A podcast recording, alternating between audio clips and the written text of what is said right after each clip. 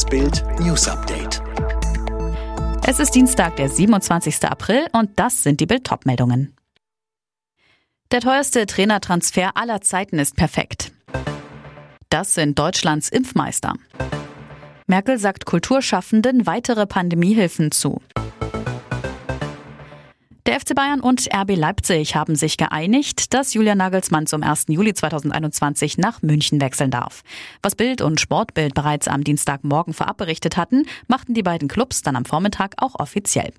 Zuvor hatten sich der Trainer und der Rekordmeister bereits auf einen Fünfjahresvertrag verständigt.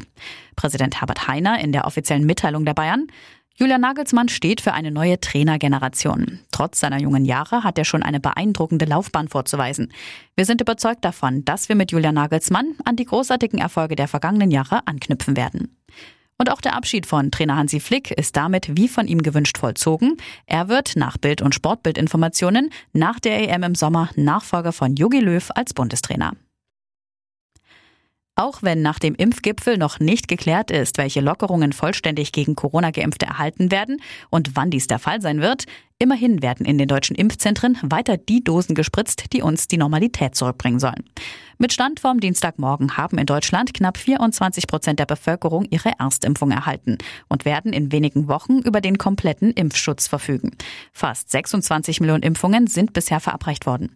Aus den aktuellen Zahlen des Robert Koch Instituts wird klar, der prozentuale Impfanteil der Erstimpfungen liegt im Saarland mit 26,4 und in Bremen mit 26,0 am höchsten. Diese beiden Bundesländer weisen in absoluten Zahlen auch den höchsten Anteil an Impfungen auf 100.000 Einwohner gerechnet auf. Mit Abstand am meisten Impfdosen wurden bis jetzt im bevölkerungsreichsten Bundesland Nordrhein-Westfalen verabreicht. Mehr als 5,7 Millionen Dosen sind hier verimpft worden. Bundeskanzlerin Merkel hat den Kulturschaffenden in der Corona-Krise weitere Finanzhilfen in Aussicht gestellt. Die Überbrückungshilfen würden weitergeführt, auch nach der Pandemie. Das sagte Merkel bei einem Bürgerdialog mit Branchenvertretern. Bremen führt als erstes Bundesland eine Corona-Testpflicht für Unternehmen ein. Das hat der Senat heute beschlossen.